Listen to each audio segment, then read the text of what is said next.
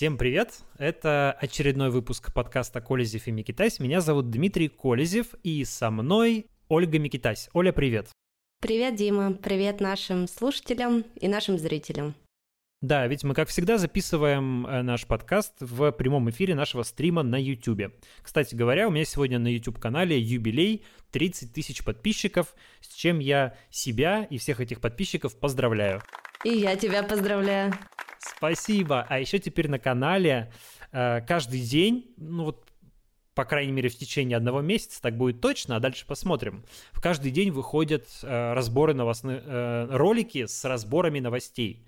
Я прям утром встаю, пишу текст ролика, записываю его, он монтируется и где-то после обеда выходит. И пока что получается в таком темпе работать. Я запланировал вот так работать месяц, а потом посмотрю, если наберется донатов на продолжение этой работы, это, ну, как бы это стоит денег, потому что за монтаж надо платить как минимум, то буду продолжать. И поэтому, в общем, я всех активно призываю подписываться на YouTube-канал, и подписываться на донаты на Boosty и на Patreon, и, в общем, помогать этому проекту. Хочется его продолжать делать. Давай еще упомянем, что все ссылки будут в описании к этому выпуску. И, Дима, я хотела отметить, что мне очень понравился этот формат, и вообще очень классная идея вот с этими мини-выпусками.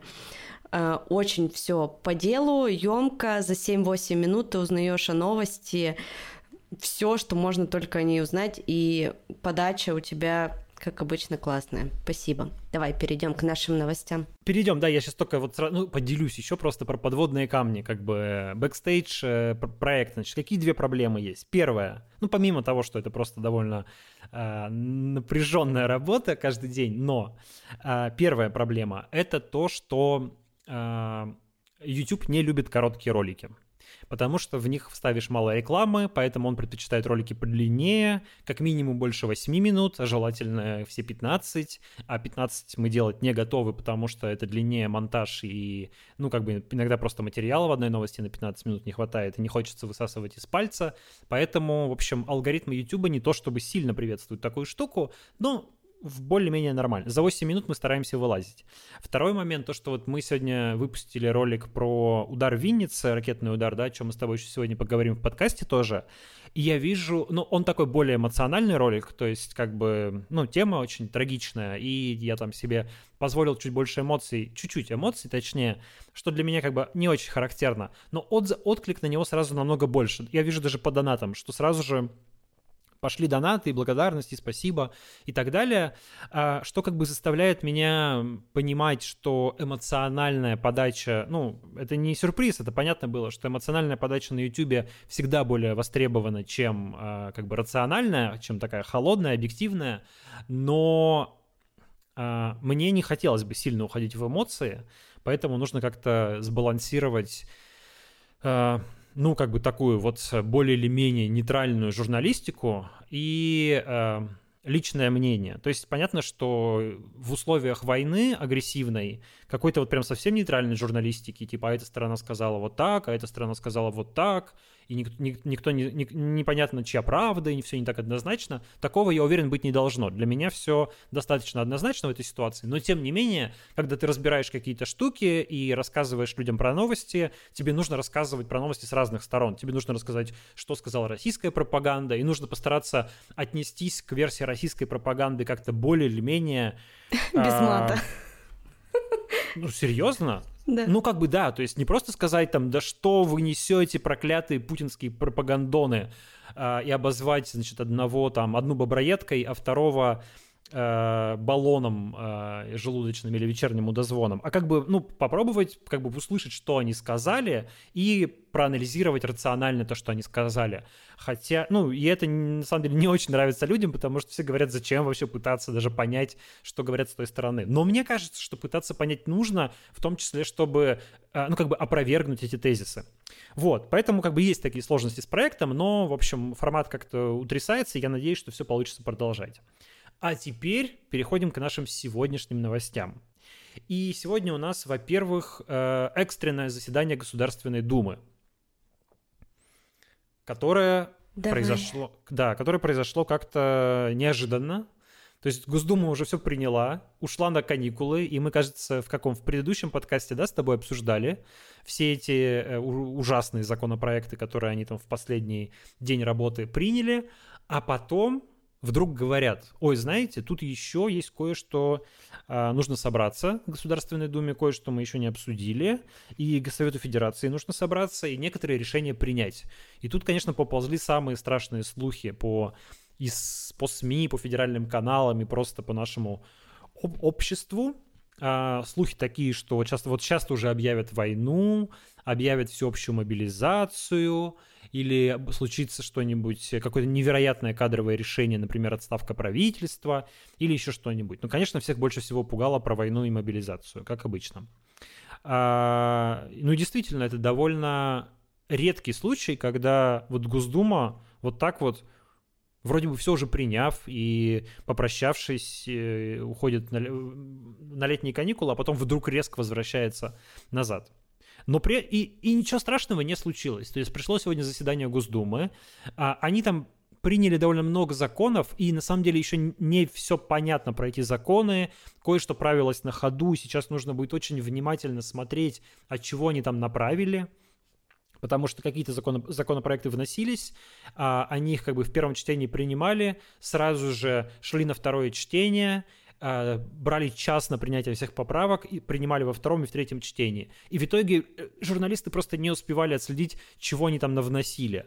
И сейчас потребуется еще какое-то время на анализ, чтобы понять, от чего там наизменялось в законах. Может быть, они что-то протащили очень опасное и очень неприятное, о чем мы пока не знаем. Вот. Но вроде бы на первый взгляд какого-то прямо совсем апокалипсиса не случилось. И кажется, что, возможно, просто нужно было провести кадровые изменения. Как известно, Денис Мантуров сегодня стал вице-премьером. Министр промышленности и торговли Денис Мантуров стал вице-премьером, а Юрий Борисов, который курировал как вице-премьер военно-промышленный комплекс, ушел на понижение и возглавил Роскосмос. А Дмитрий Рогозин, в свою очередь, который Роскосмос возглавлял, пока что остался без должности, и это интрига. Почему его сразу никуда не назначили, назначат ли его куда-то вообще, и что теперь с ним будет? Но обычно же так бывает, что сразу происходит назначение.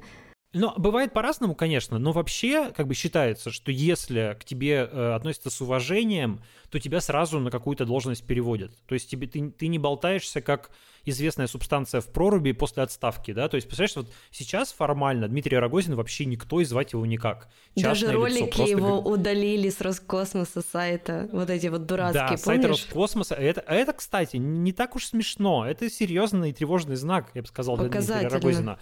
Только он ушел, с сайта сразу пропали его какие-то песни. Там была страница с его стихами. Она тоже пропала с сайта. В общем, на самом деле это все может быть признаками какой-то большой беды для Дмитрия Рогозина. Ходил слух, что его назначат куратором Донбасса? В администрацию, в администрацию президента.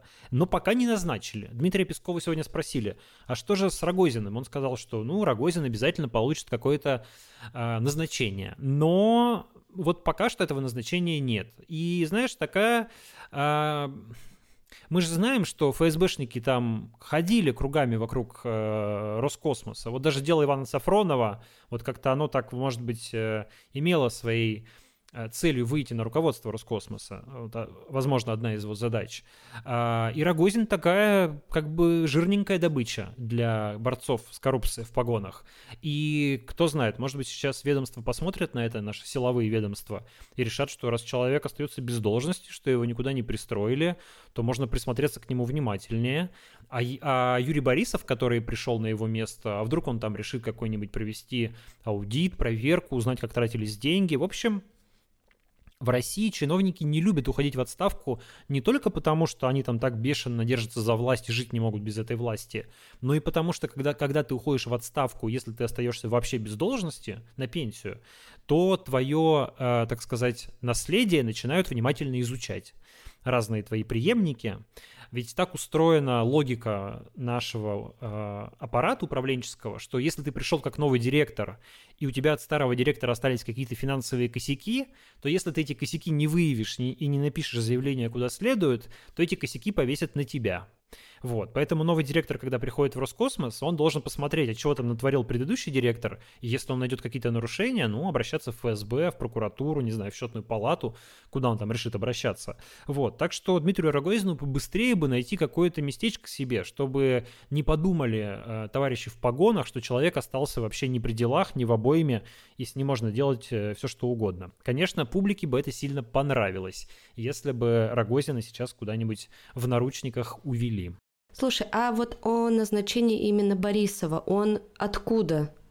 Потому что вот, например, я в твоем телеграм-канале прочитала, что сейчас в связи с этим назначением таки будет милитаристское, да, развитие космоса. Роскосмоса, конечно, но...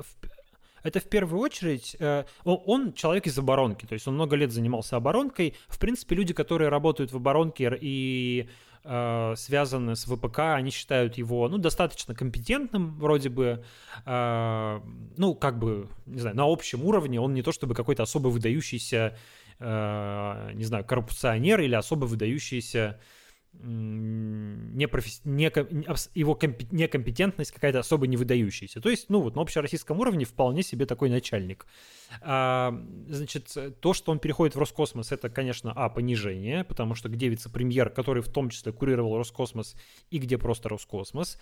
И пока непонятно, что это за действие. То есть отправили ли его в Роскосмос надолго или... Как иногда, знаешь, бывает, и это такая практика сталинских времен, вот человек проштрафился на большой должности, его переводят на должность поменьше, а потом уже, там, не знаю, арестовывают или что-то страшное с ним делают. Ведь, в принципе, надо заметить, что Борисов, это его отставка, это, в принципе, наверное, крупнейшее кадровое решение по итогам войны. Ну, по промежуточным итогам войны. То есть вот началась специальная военная операция.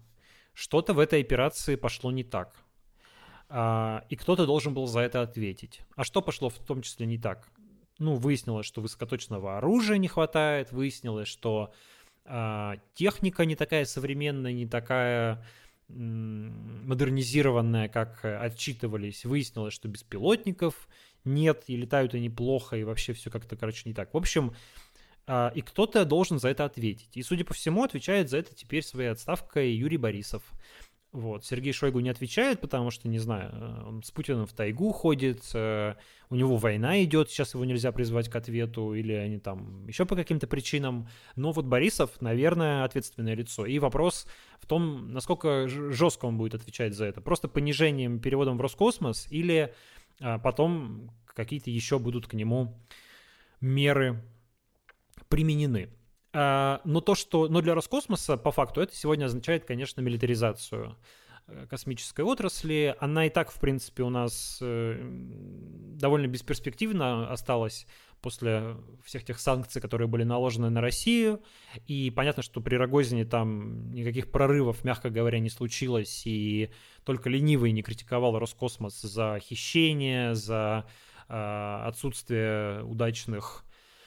проектов, за вот эту бесконечную какую-то шутовскую полемику Рогозина с Маском и так далее в Твиттере. Вот. Но теперь, в общем, ясно, что так как сотрудничество с американцами и с европейцами закончено, так как, судя по всему, без собственных там технологий, микрочипов, проводников и всего прочего, вряд ли мы сможем строить какие-то новые космические аппараты и даже завершать те программы, которые существуют. Поэтому, в общем, в гражданском космосе делать особо-то уже и нечего. Вот. Но военный космос, конечно, остается. Там та же ракета «Сармат», которая пока до сих пор не поставлена на боевое дежурство, это же тоже детище Роскосмоса, и не единственное. Есть там и военные спутники, и понятно, что с этим у нас тоже сейчас большие проблемы, потому что, по военной операции видно, насколько Россия отстала от Соединенных Штатов в качестве и в оперативности спутниковой съемки, в разрешении этих спутниковых снимков и так далее. Но специалисты знают, что там просто на порядке уже различия. То есть мы действительно чудовищно отстали в этом. Вот. И все это, конечно, тоже нужно нагонять. Ну, нагонять уже не получится санкциями, хотя бы хоть какое-то движение здесь обеспечить. Вот я думаю, что Роскосмос превращается в гораздо более урезанную госкорпорацию, и, б, это урезка в основном будет произведена за счет гражданского космоса, и вот что-то останется в военном космосе, но и то далеко не так хорошо, как хотелось бы. В общем, ничего хорошего не ждем. Ну, мы никогда ничего хорошего, конечно, не ждем, но посмотрим, чего Мантуров, как себя проявит. Вообще, вот к его компетентности у меня лично есть большие вопросы. Человек занимается промышленностью и торговлей. Ну, министр торговли — это вообще странная история, да, потому что, как бы, торговля — такая вещь, ее, ну, вот, как бы, чем меньше ее трогаешь, на мой взгляд, тем лучше она развивается. А промышленность, ну... где все хваленое импортозамещение, где какие-то существенные промышленные прорывы, где развитое машиностроение. Мантуров считается человеком Сергея Чемизова, друга Владимира Путина, руководителя Ростехнологии. И, естественно, разнообразные политологи сказали то, что акции Чемизова резко пошли вверх, и он обыграл других друзей Путина, Ковальчуков, в какой-то там аппаратной битве. Но это вот все для любителей концепций башен Кремля, которые бесконечно между собой сражаются. Ну, Мантуров... Я вот бесконечно пересказываю эту историю, конечно, очень ее люблю. Когда начался ковид, и Мантуров, ему подотчетно в том числе было предприятие, которое производит приборы ИВЛ, искусственной вентиляции легких, в Екатеринбурге. Знаю про это, потому что вот жил тогда в Екатеринбурге и следил за этим внимательно.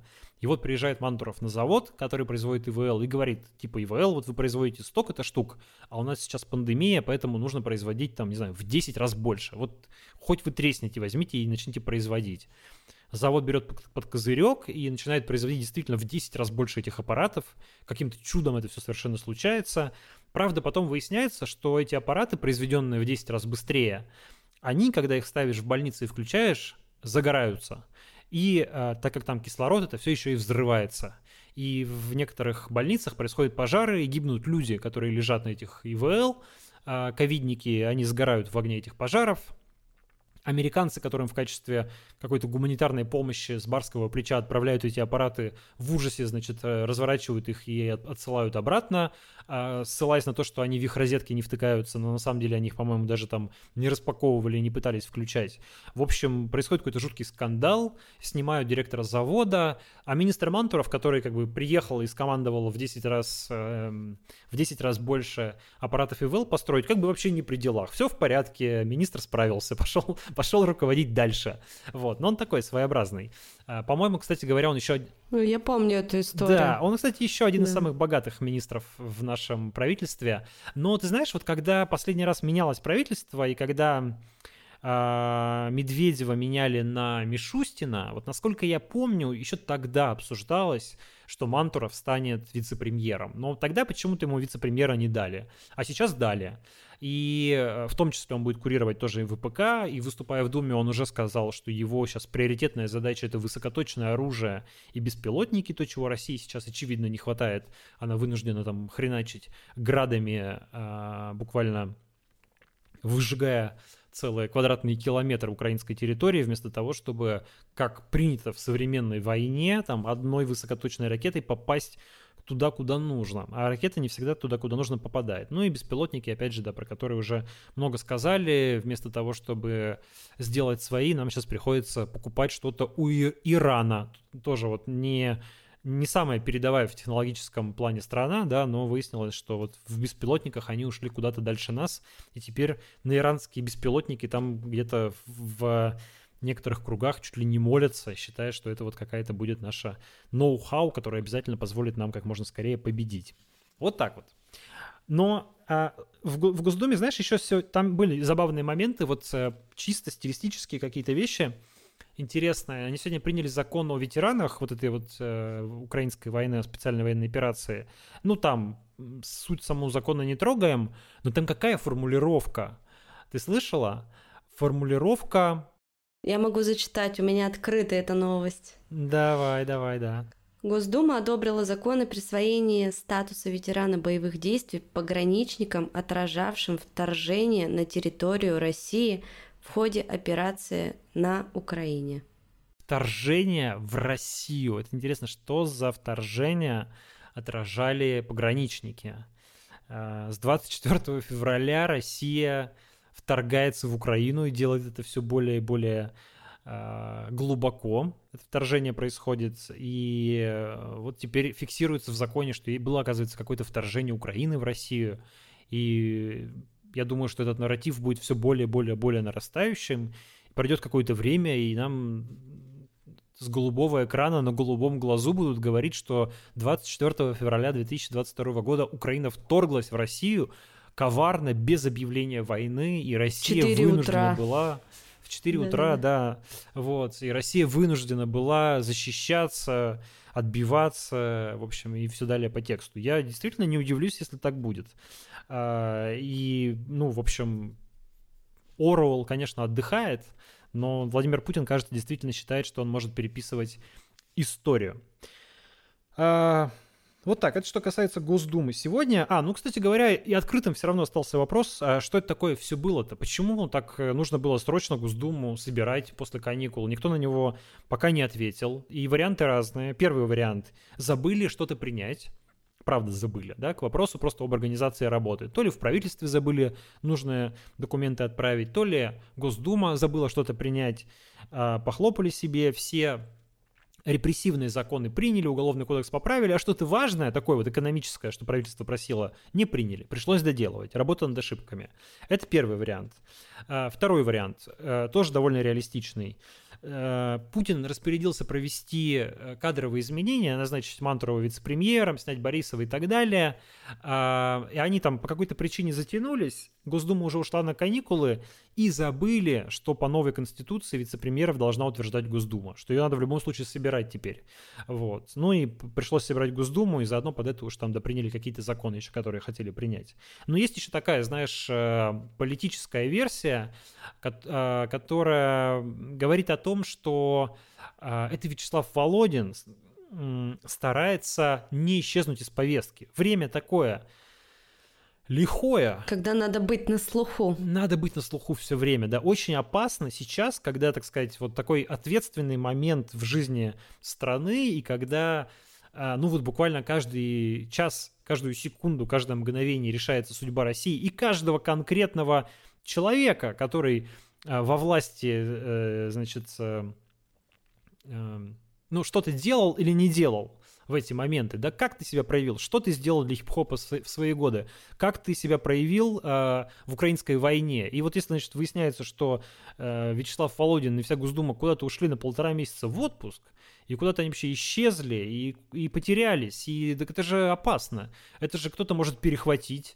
пальму первенства и вот всю ту чушь, которую Володин несет в своем телеграм-канале, начнет нести кто-нибудь другой, а желающих уже полно, да, Дмитрий Медведев вот у нас, уволенный Рогозин, конкуренция на этом рынке довольно жесткая, там очень легко упустить свою нишу, поэтому, так сказать, нужно все время оставаться на слуху, все время оставаться в повестке, возможно, поэтому, такая немножко шутливая, но вполне себе правдоподобная версия, возможно, поэтому Вячеслав Володин не готов Госдуму окончательно отпускать на каникулы. Он, кстати, сегодня сказал депутатам, что нужно быть готовым и к, возможно, другим внеочередным заседаниям. Так что, мол, в отпуска не разъезжайтесь. Время отпусков у нас миновало, теперь у нас время мобилизации. Все должны сидеть с тревожным чемоданчиком, с собранным вещмешком и сухпайком, ждать, когда вызовут в Думу, чтобы не знаю, что сделать. Объявить войну, объявить мобилизацию, провозгласить Путина императором или еще чего-нибудь. Сегодня еще Владимиру Соловьеву орден дали. Формулировка да, «за большие заслуги в формировании образа России». Кстати, как у вас дело продвигается? Есть какие-нибудь подвижки? Да, мои доверенности дошли до адвоката Михаила Беньяша. Напомним слушателям давай, что Дима подает в суд на Соловьева.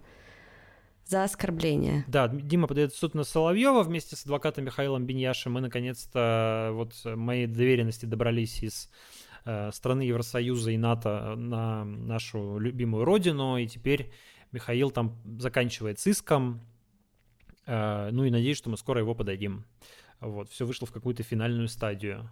Сергей Кутузов спрашивает: Дмитрий, что значит милитаризация космоса? Поясните. Ну, это значит, что есть какое-то количество ресурсов, не знаю, 100 миллиардов рублей, которые тратятся на космос. Вот из них раньше, например, половинка тратилась на гражданские проекты, там МКС, какие-то доставка гражданских спутников на орбиту, еще чего-то, а половина кино, на военные. Кино, на ракет... помнишь, снимали кино? Кино снимали. Кстати, где оно? Где оно, это кино? А, Рогозин? А чего-то, значит, тратили на военное, на военные спутники, на ракету «Сармат», на...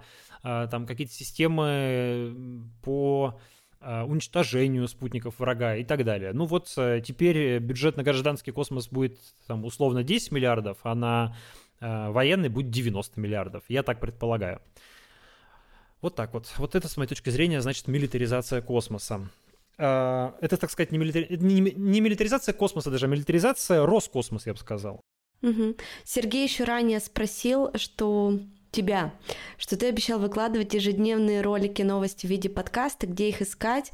Сергей, искать их прямо здесь на YouTube-канале Димы. Каждый день они выходят. Но Сергей имеет в виду, что я хотел еще выкладывать аудиодорожки в виде подкаста, то есть прямо в виде аудио. Угу. И думал их делать на нашем с тобой, в подкастах. В нашем с тобой подкасте, в этом же RSS-фиде. Потом я споткнулся вот о что. Но все-таки это ролик. И там иногда я говорю какие-то вещи про ролик, что типа в этом ролике, в этом видео, а вот посмотрите на экране, а вот мы вам какой-то график показываем. Ну а да, вот там у тебя виу-зал есть. Угу. Да, и как бы я подумал, что в виде подкаста это будет слушаться все-таки чертовски странно. Вот, поэтому я пообещал и не сделал. И понял, что это, наверное, неправильно. То есть как бы просто так выкладывать ради выкладывания, чего-то не хочется. Так что, наверное, я этого делать не буду. Хочется сделать еще, на самом деле, вертикальную версию для ТикТока и для Инстаграма этих видео. Но это так довольно тоже трудозатратно, потому что это практически заново нужно смонтировать ролик. И мы пока про это думаем. Нужно ли говорить что-то про ракетный удар в Виннице? Я не знаю. Я записал про это видео, оно вышло у меня сегодня на канале. И, может, Оля, у тебя есть какие-то мысли и наблюдения по этому поводу?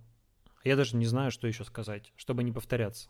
Ты знаешь, я уже очень много информации прочитала и посмотрела. Я думаю, те, кто нас слушает и те, кто нас смотрит, тоже это сделал в течение 2 дней, которые мы это все обсуждали, смотрели. Всем, в общем-то, стало все понятно, особенно после заявления Министерства обороны. Совсем все стало понятно. Я могу его зачитать. Давай, это, кстати, как раз относительно свежее. Да. 13 июля, заметьте, тут уже идет ошибка, потому что ведь это было 14-го. Да. Высокоточными ракетами «Калибр» был нанесен удар по гарнизонному дому офицеров в Виннице. Там в этот момент проходило совещание командования украинских ВВС с представителями иностранных поставщиков вооружений. На совещании обсуждали передачу украинским военным очередной партии самолетов, средств поражения и организацию ремонта украинского авиационного парка. В результате удара участники совещания уничтожены. Но вместе с ними уничтожены еще 23 мирных жителя, 3 детей, включая 3 детей, и еще более 100 человек пострадали. Да. Во-первых, ошибка в дате, знаешь, во-вторых, ладно, формулировка... ошиблись, с кем не бывает. Забыли, когда ракеты отправили. Да блин, Дим, это же Министерство обороны говорит, это не я говорю, даже какой-то подкастер, ютубер. Теперь, если ты скажешь, что удар был не 13, а 14 числа, ты распространила фейк-ньюс, и тебе за это от 5 до 10 лет. Потому что, как известно, то, что противоречит словам Коношенкова, является фейком. Вот. И мне непонятна формулировка, по гарнизонному дому офицеров. Помнишь, мы с тобой записывали однажды выпуск одного нашего подкаста в Екатеринбурге в доме офицеров? Да, конечно. Там, где, помнишь, еще был этот скандал со сталинским барельефом? Да, и вот конечно, это вот всё. Что обычно есть в доме офицеров? Вот, например, студия звукозаписи, где мы записывали с Димой различные секции детские. Кружки всякие, да. Кружки, вот это вот все в доме, что гарнизонный дом офицеров. По сути, это какой-то дом, где живут военные, где проходят какие-то военные завещания. Ну, это... или, ну, вот. Ну, смотри, это название такое, типа, гарнизонный дом офицеров. Я не знаю, зачем Минобороны подчеркнуло, что он гарнизонный, но гарнизон — это военные, расквартированные в каком-то городе просто, да. Подразумевается, вот как бы такая советская практика, что у любой социальной группы должен быть свой дом культуры, там... Ну, или у любого, даже правильнее сказать, предприятия, у любой организации. То есть вот есть какой-нибудь крупный завод, Химмаш, да, в Екатеринбурге, в Свердловске был. Вот у него есть ДК «Химмаш». Там, значит, трудящиеся этого завода должны прийти и посмотреть номера художественной самодеятельности и пролетарского творчества. Вот. А есть другая большая организация, штаб Уральского военного округа, если мы говорим про Свердловский. У него тоже должен быть дом культуры, но только он называется «Дом офицеров». И там помимо концертов всяких там песен и плясок проходит еще, да, и совещания, и торжественные награждения. И, кстати говоря, там в 30-е годы были партийные собрания, где чехвостили врагов народа и так далее. Вот. Ну и в Виннице вот точно такой же, вот примерно такой же дом офицеров. То есть это такая советская традиция. Естественно, что начиная с 90-х годов все эти дома офицеров, они свою функцию частично меняли. То есть, во-первых, там часть площадей уходила под какие-то чисто коммерческие вещи. Магазины, ну вот, ладно, если какие-то еще кружки, секции, что-то такое детское, хоть как-то связанное с творчеством или с чем-то. Плюс там, конечно же, это используется как концертная площадка, и концертный зал Дом офицеров Винницы использовался как концертная площадка. Мы знаем, что был концерт Роксоланы там запланирован, и афиша этого Дома офицеров доступна в интернете, каждый может посмотреть, что он работал, что он не превратился в какой-то там штаб батальона Азов в это время, там планировались концерты и так далее. Ну, в общем, да, это такая как бы часть городской инфраструктуры, приписанная, скорее всего, до сих пор военному округу, но тем не менее являющаяся, по сути, гражданским объектом. И вот по ней, значит, шарахнули из калибров. Тут, знаешь, вот мне что для меня занимательно. Во-первых, ну, как долго думала Минобороны, чтобы что-то сформулировать, это напоминает Бучу, да, помнишь, там тоже такая была заминка на несколько часов, а чуть ли не на сутки, когда не знали, что сказать, видимо, долго думали и сказали. Вот тут тоже 2 дня молчали, 1,5, а потом сказали. И не стали отрицать в этот раз, что это был удар российскими ракетами. Вот не стали говорить, что это националисты сами взяли в заложники людей в Виннице, а потом их подорвали и решили в этом обвинить Кремль. Нет, сказали, что да, удар был нанесен, но он, дескать, пришелся на вот крылья дома офицеров, которые вот там шли какие-то совещания, были учебные центры для военных, а вот в сам, где концертная площадка, туда, мол, удара не было. Но это... Почему это все равно вызывает ужас, чего бы там ни сказала Минобороны? Во-первых, потому что, вспомни вот Свердловский дом офицеров. Ну, собственно, как раз в этих крыльях и расположены всякие секции, кружки и все прочее. Да, там не в самом же актовом зале собираются детские кружки, например. Да, понятно, что у них там есть какие-то отдельные комнаты для этого. Вот и в этих крыльях, в этих боковых постройках там много чего происходит. Во-вторых, хорошо, даже если там правда проводилось какое-то совещание. Хотя я совершенно не понимаю, зачем каким-то иностранным поставщикам в 21 веке, в 2022 году приезжать в Винницу, чтобы сесть, значит, в окружном доме офицеров и проводить какое-то совещание с местными военными, если можно все это спокойно сегодня обсудить по Zoom. Вот зачем это? Ну, хорошо. Даже если оно там было и правда проходило, в чем я очень сомневаюсь, то когда вы ударяете ракетами по центру города, по центру мирного города в 10:40 утра, в объект, который, как вы знаете, по крайней мере, частично несет гражданские функции, и вы знаете, что рядом там дохрена мирных объектов, офисное здание, медицинская клиника, ну просто там жизнь обычная идет, да, и вы как бы отправляете туда 3 крылатые ракеты. А вы что, рассчитываете, что там не будет никаких мирных жертв? что там как-то все прямо высокоточно, прямо в лоб военному попадет, которого вы хотели убить этой ракетой? Конечно, нет. Да, то есть люди, которые вот это решение принимали, они заранее знали о том, что будут жертвы среди мирного населения. И вопрос, они как бы считают, что это нормально, а они считают, что это... Нет, ну правда, я без ерничества говорю. Они, возможно, считают, что это нормально. Типа идет война, ну что, население страдает, так принято. Возможно, так они думают. А возможно, они думают еще хуже. И мне сегодня попадались такие публикации в каких-то там отмороженных телеграм-каналах, Z-каналах, но это отмороженные каналы. Но я не удивлюсь, если люди, которые принимают решения, думают примерно так же. А там говорилось, что, ну, типа, надо пожестче, да, вот как бы вот так и нужно, чтобы эти украинцы уже все перепугались и в страхе приползли сдаваться, да, как бы надо вот типа хреначить по мирным городам. И надо, чтобы гибли мирные люди, чтобы все в ужасе замирали, и вот только тогда, дескать, мы победим. Это вполне допустимая возможность того, что такая тактика действительно применяется. То есть Минобороны у нас, конечно же, говорит, что удары по гражданским объектам не наносятся, мирное население берегут и так далее, и так далее, и так далее. Это позиция Минобороны. Но вот, к сожалению, в войнах бывает такая тактика. Когда враг не сдается, начинают бомбардировать мирные города. Так было во Второй мировой войне с бомбардировками немецких городов, Дрездена и Гамбурга, в которых, в общем-то, не было уже большого военного смысла, как говорят историки и исследователи, но которые нужны были, чтобы, быстрее склонить Германию к капитуляции, а, б, показать советским войскам, на что способны британские ВВС. Да, это еще такая началась там игра союзников между собой. Вот.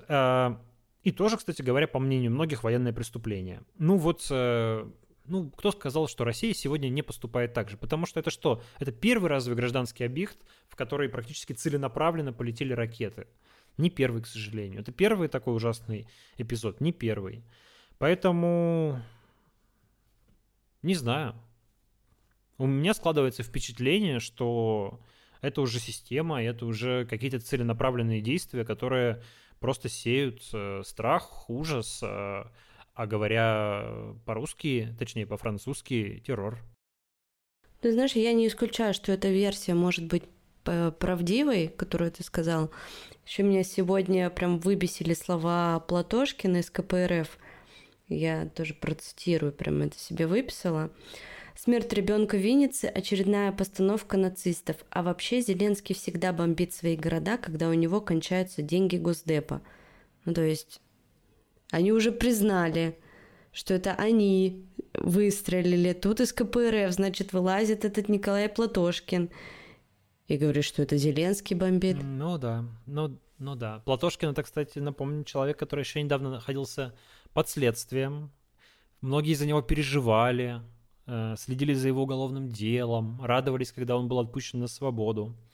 А теперь вот Николай Платошкин с патриотических военных позиций обвиняет киевский режим, как всегда, в бомбардировках собственных граждан.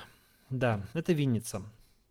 Но в России тоже происходит много всего важного и, к сожалению, репрессивного. Илья Яшин оказался, как мы предполагали, в тюрьме, в следственном изоляторе. Против него, как вы знаете, возбуждено уголовное дело. Ровно по сценарию Владимира Кара-Мурзы с ним поступили.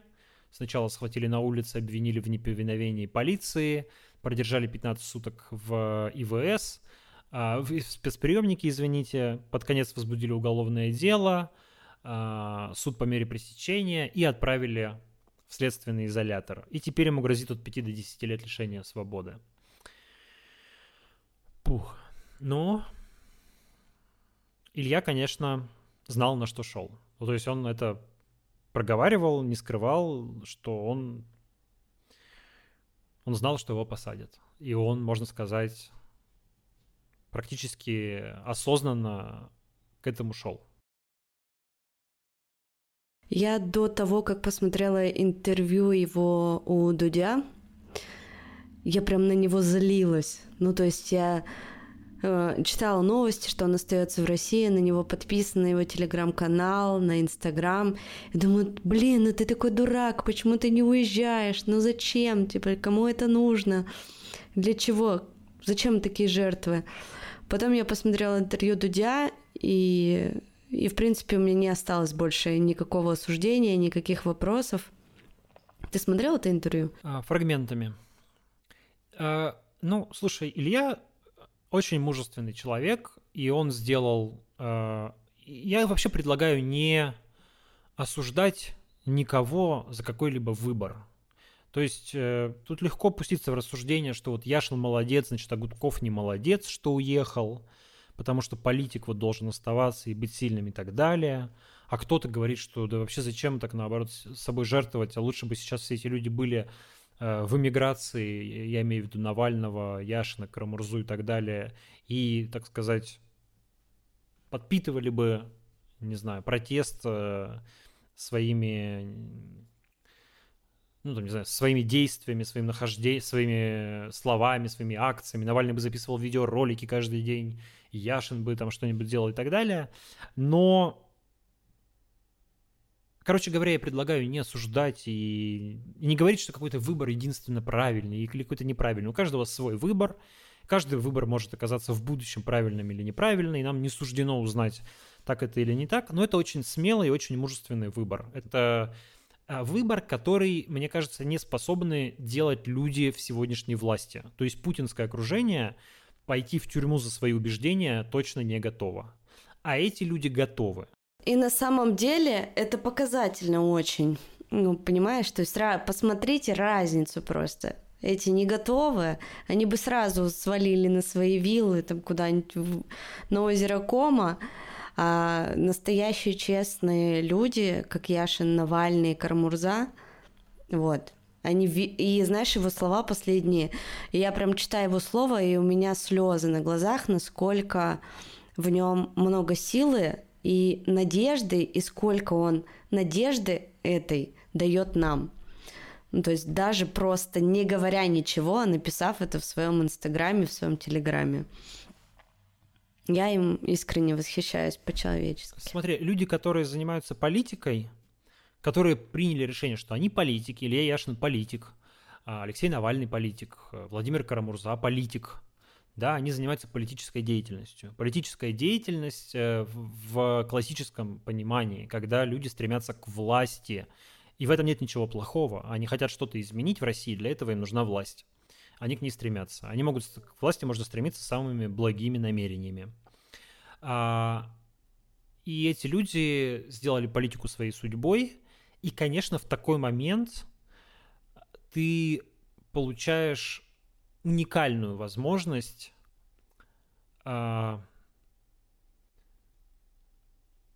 создать себе такую политическую репутацию, которую ты никогда не создашь по-другому. Да? То есть... пойти в тюрьму за свои убеждения – это в том случае, если тебе из этой тюрьмы удастся выйти и когда-то этот моральный капитал превратить в политический, да, конвертировать его, то это, ну беспроигрышный шаг. Это скорее трамплин. Это, да. Мне тут не хочется какими-то, знаешь, использовать какие-то рациональные термины, то есть говорить, что эти люди как-то типа схитрили, как будто вы пошли в тюрьму, чтобы потом что-то добиться. Нет, я вовсе не про это хочу сказать. Это, то есть если ты политик, ты играешь на очень высоких ставках, и ставка твоя жизнь практически, да, но в это же время ставка и власть в России, потому что, это правда игра на очень высоких ставках идет. Мы не знаем, куда вынесет Илью Яшина, Алексея Навального через год, да, может быть, их вынесут из СИЗО, в Кремль внесут, как это было, не знаю, в Киргизии совсем недавно. Так вот, когда ты играешь на таких ставках, тюрьма — это пойти в тюрьму за свои убеждения, это, да, способ сделать себе мощнейшую политическую биографию и, возможно, потом прийти к власти с этой биографией.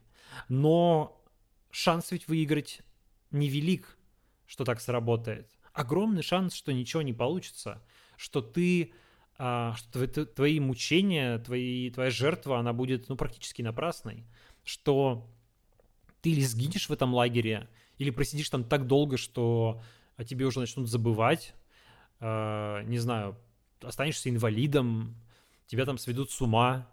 Заколят там какими-нибудь препаратами, подорвут ноги там сломают, твое здоровье, швабру ставят. Твоя личность изменится, ты не будешь годами видеть своих родных и близких, возможно, тебя будут пытать.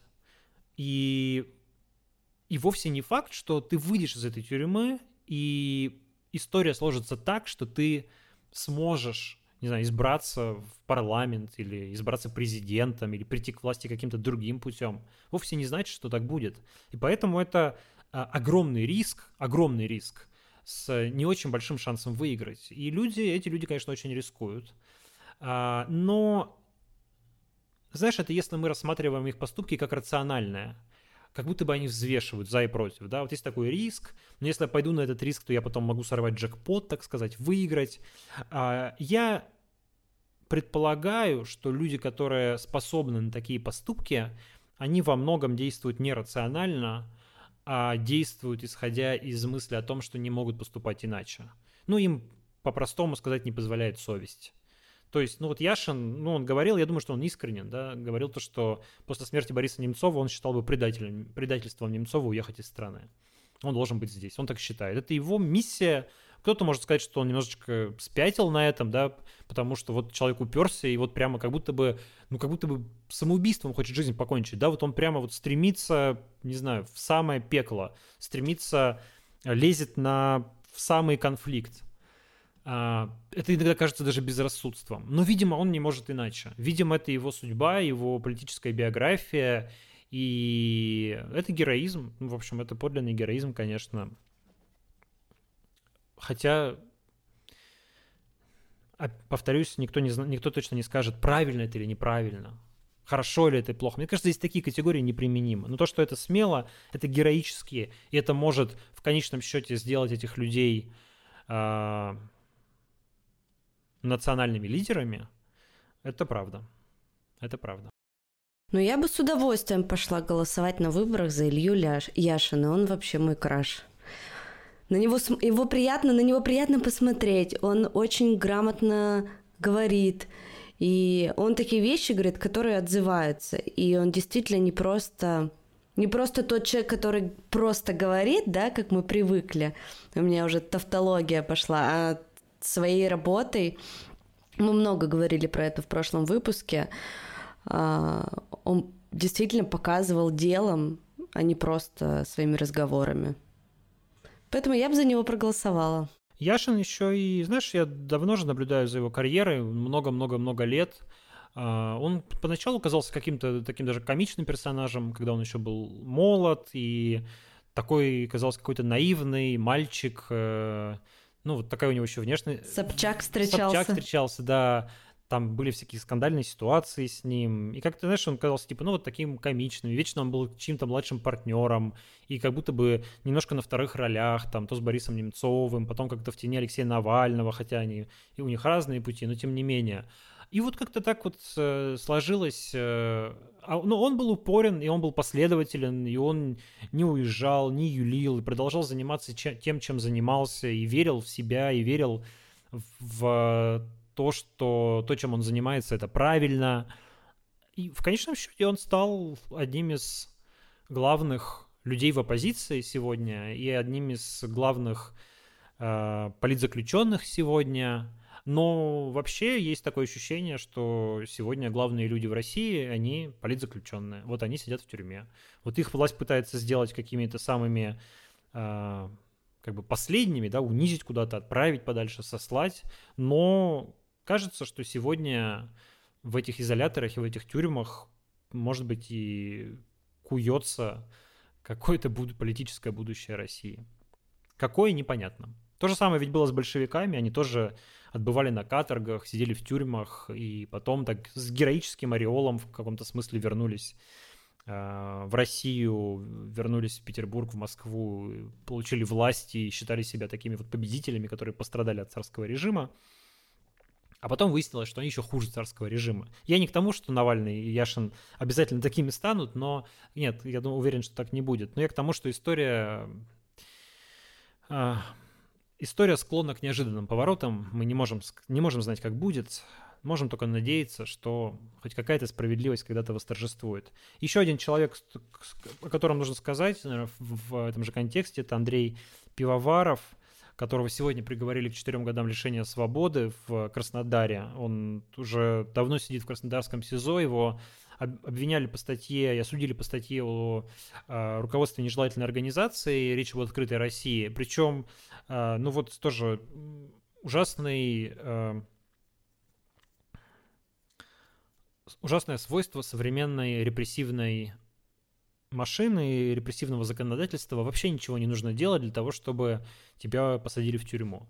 Все уголовное дело, все обвинительное заключение Андрея Пивоварова — это перечисление его постов в Фейсбуке. Вот он написал, что что он не поддерживает какие-то действия власти, вот он призвал, протестовать против чего-то, вот он выразил негодование с каким-то там приговором. Вот это вот, собственно, все обвинительное заключение. Человека реально признают виновным за его посты в Фейсбуке. Ну и какие-то из постов в Фейсбуке были связаны с деятельностью «Открытой России», которую российские власти считают нежелательной организацией. Точнее, они признали нежелательной организацией иностранную организацию, которую связывают с «Открытой Россией». И вот за это совершенно ни за что Андрей Пивоваров, тоже очень умный, очень мужественный, очень достойный, на мой взгляд, человек.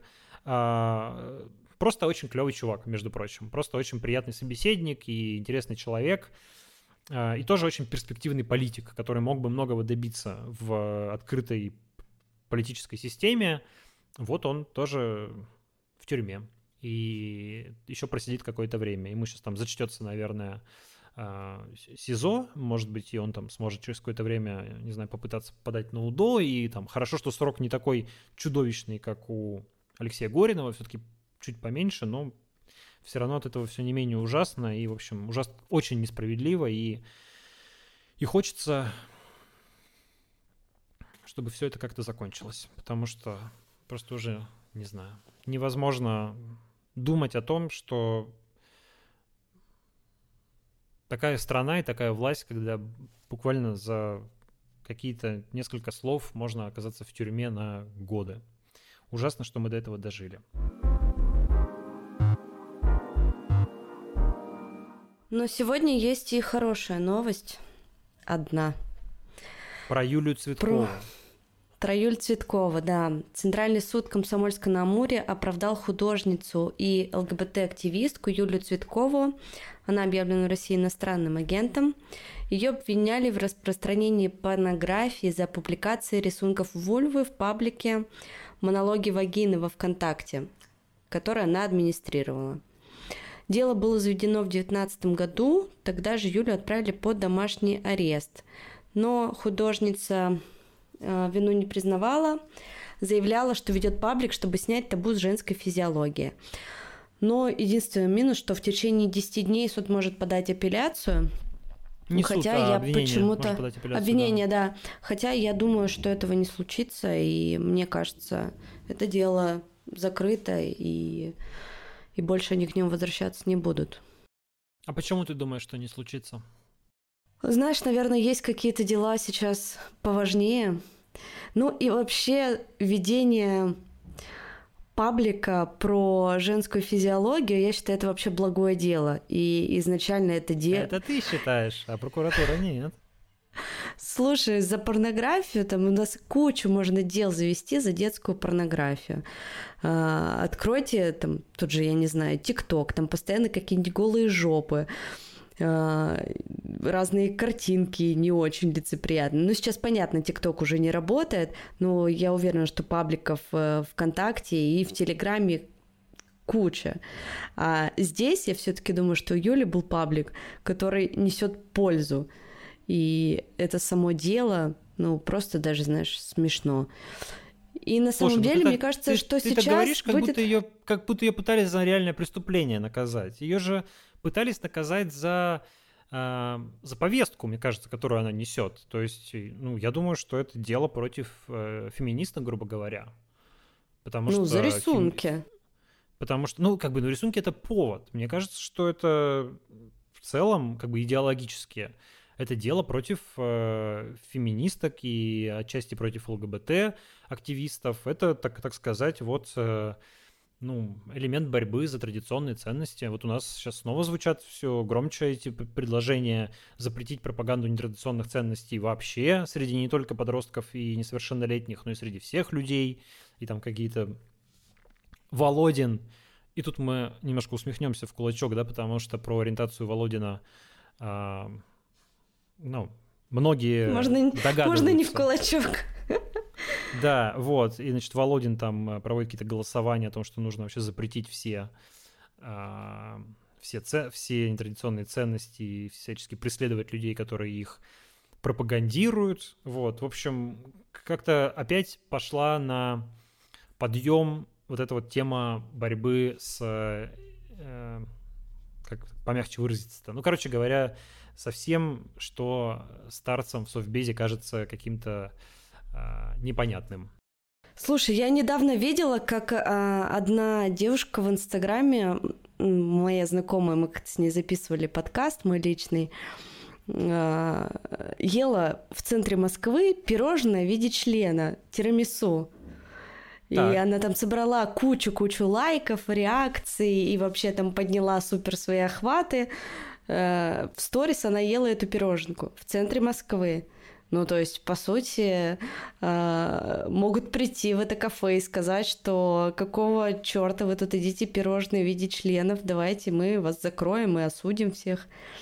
Конечно, могут. Да. Конечно, могут. Странно, что еще не пришли. Да. Кстати, мне тут мой друг из ЛГБТ-комьюнити, я сейчас всех перечислю, какие у меня друзья, подписки, наши слушатели, зрители, вообще какая-то извращенка. 19 июля 22 года так, в сквере... Ты сейчас оскорбила случайно ЛГБТ-комьюнити? Да, простите, пожалуйста. 19 июля 22 года в сквере у драмтеатра состоится гомофобный пикник. Его проведут в рамках фестиваля «Традиционная неделя», которая организует движение «Белые в городе». Противовес неделе гордости ЛГБТ. Вот так вот. В нашем с тобой городе, представляешь? Официально гомофобный пикник. Вообще это нормально, нет? Я там состою в одном чате тоже с...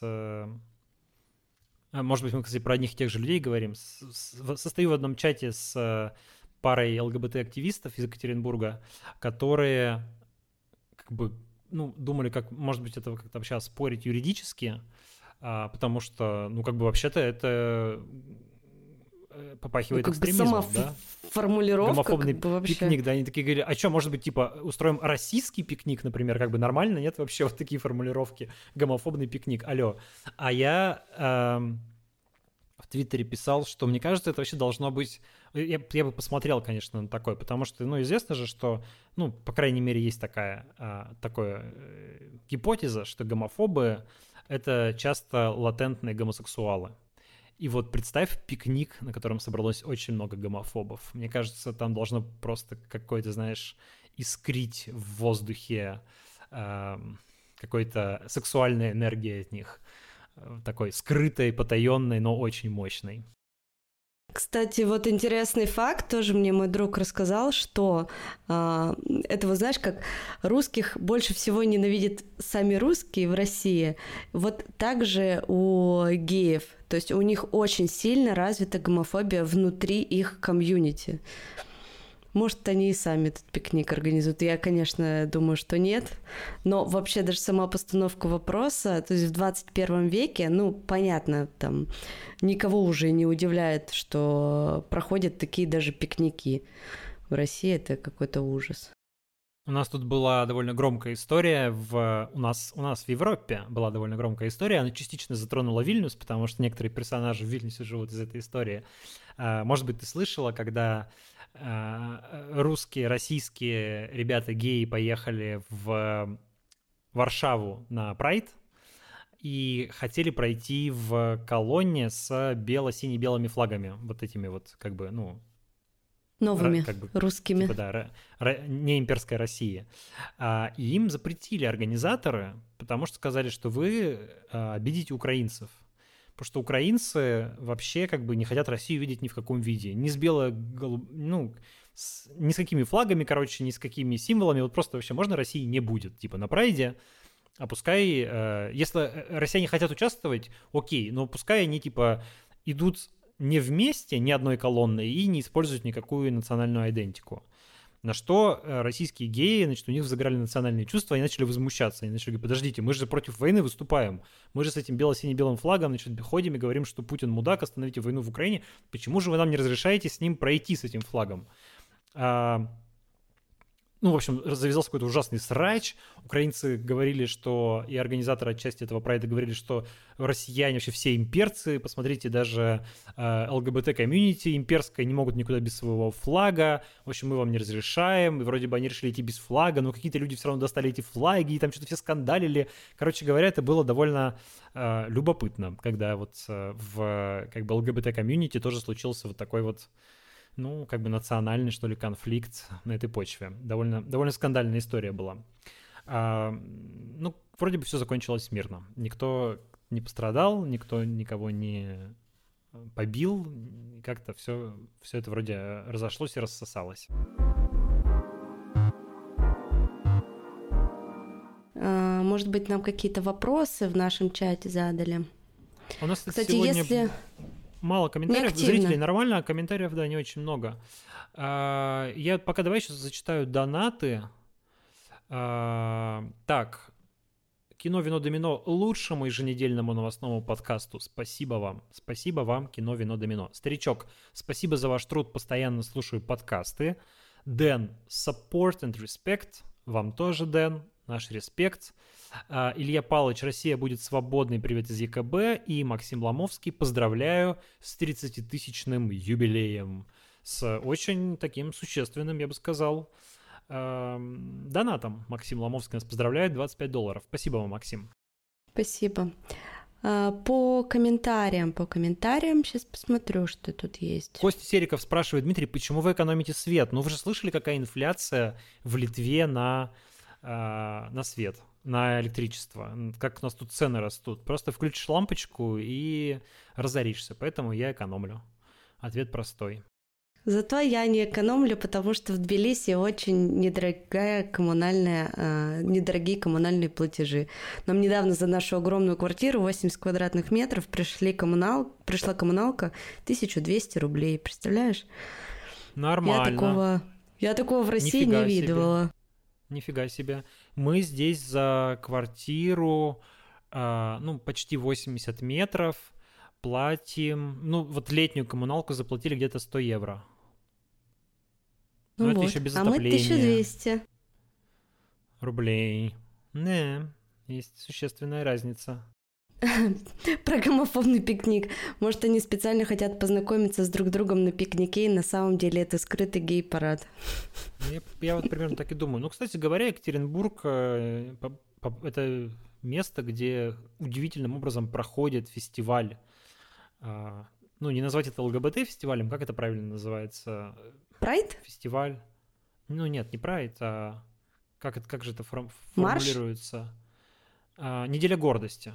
Неделя гордости, Pride, да, в переводе с английского, которая, это не гей-парад, конечно, но как бы люди проводят мероприятия, акции, и все знают, что вот летом в Екатеринбурге есть такая неделя гордости, и, собственно, это гомофобный пикник, и это же как бы ответ на неделю гордости, то есть это не то, чтобы просто так гомофобы жили-жили и решили собраться на пикник, вот проходит в городе неделя гордости, а они в ответ одновременно проводят свой фестиваль скрепа с гомофобным пикником.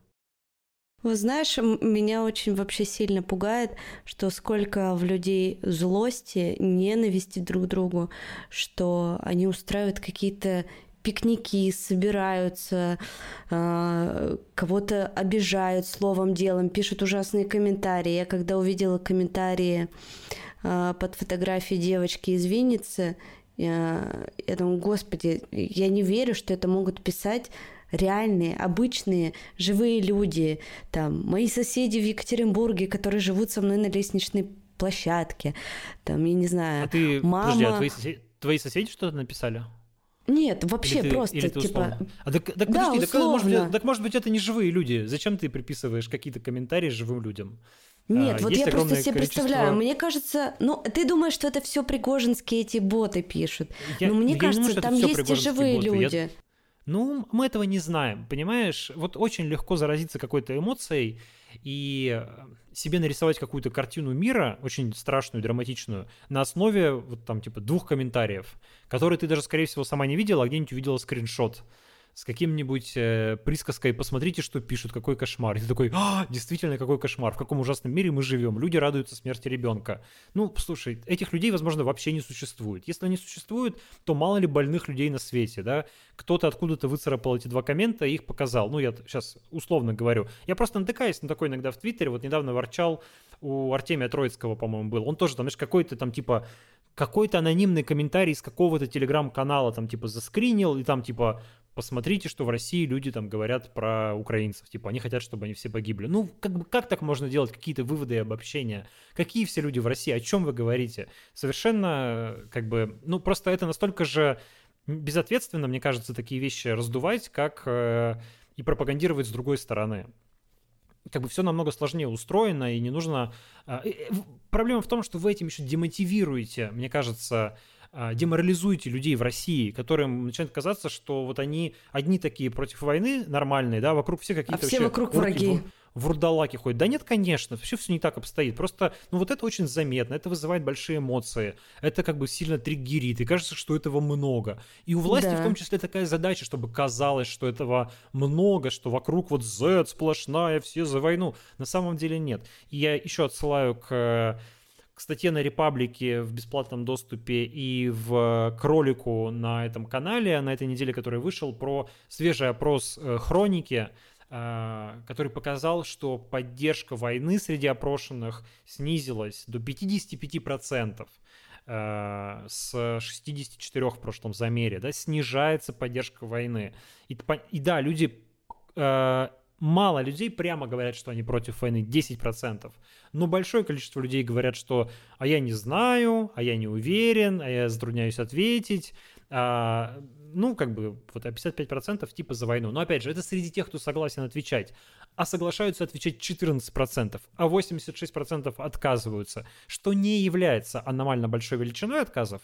Не надо думать, что люди прям вот так вот услышали, что вопросы про спецоперацию и сразу отказываются. Нет, это вообще традиционный для опросов процент отказов. Но это нас напоминает нам, что мы работаем только с какой-то выборкой. Мы точно не знаем, насколько это соответствует реальному взгляду россиян. Поэтому, в общем, я предлагаю не думать про какую-то абстрактную, типа, большинство россиян. Этого большинства вообще, возможно, не существует. Это вот Путину выгодно, чтобы люди думали, что есть какое-то путинское большинство, которое поддерживает там все, что в Кремле придумали, и что бы они ни сделали. А я убежден и уверен, что...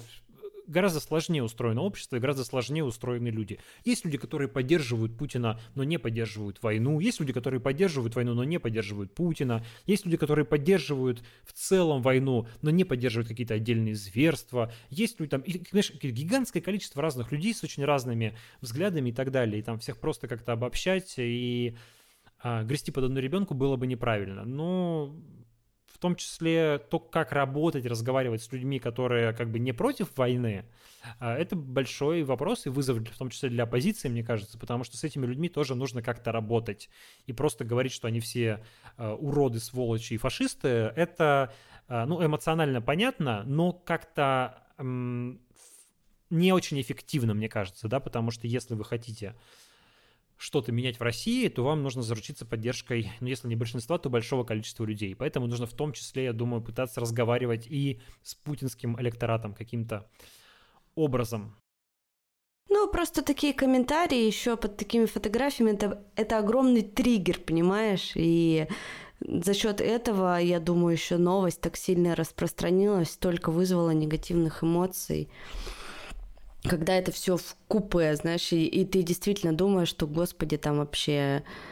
Ну, как ты и сказал, в принципе. На самом деле, я все больше думаю в последнее время, что больше людей... На самом деле, добрых и хороших людей, эмпатичных, и их на самом деле больше. И я тоже так думаю. И я предлагаю на этой радостной ноте нам закончить. Просто сказать нашим слушателям, нашим зрителям, чтобы они помнили, что рядом вокруг есть много людей, которые думают похожим образом, у которых похожие ценности, которым многое не нравится в стране. Кто-то из них боится об этом сказать, с кем-то из них вы просто не разговаривали, кто-то из них может изменить свою точку зрения в будущем, если сейчас она у него какая-то не такая, которая ваша. Люди меняются, и их взгляды на жизнь меняются. В общем, как-то хочется поддержать людей и сказать, чтобы они не унывали и не думали, что какой-то вообще совершеннейший мрак и фашизм. Да, власть ужасная стала, и совершенно невозможно вещи творить в стране, но людей хороших много, мне кажется, по-прежнему много, и я не то чтобы уверен, но надеюсь, что рано или поздно эти люди победят, и добро победит, и все будет лучше, чем сегодня. Вот так вот. Аминь. Спасибо, Дима, тебе большое за эти 1,5 часа нашего совместного стрима. Да, и тебе, Оля, спасибо, и всем нашим зрителям спасибо, и всем нашим донатерам спасибо, и всем нашим слушателям спасибо. Друзья, подписывайтесь на нас, ставьте оценки, если слушаете подкаст, то оставляйте комментарии, ставьте звездочки, подписывайтесь на Boosty, на Patreon, в Apple подкастах, и будет вам хорошо, и нам хорошо. Да. Все, пока. Всем хорошего вечера, пока.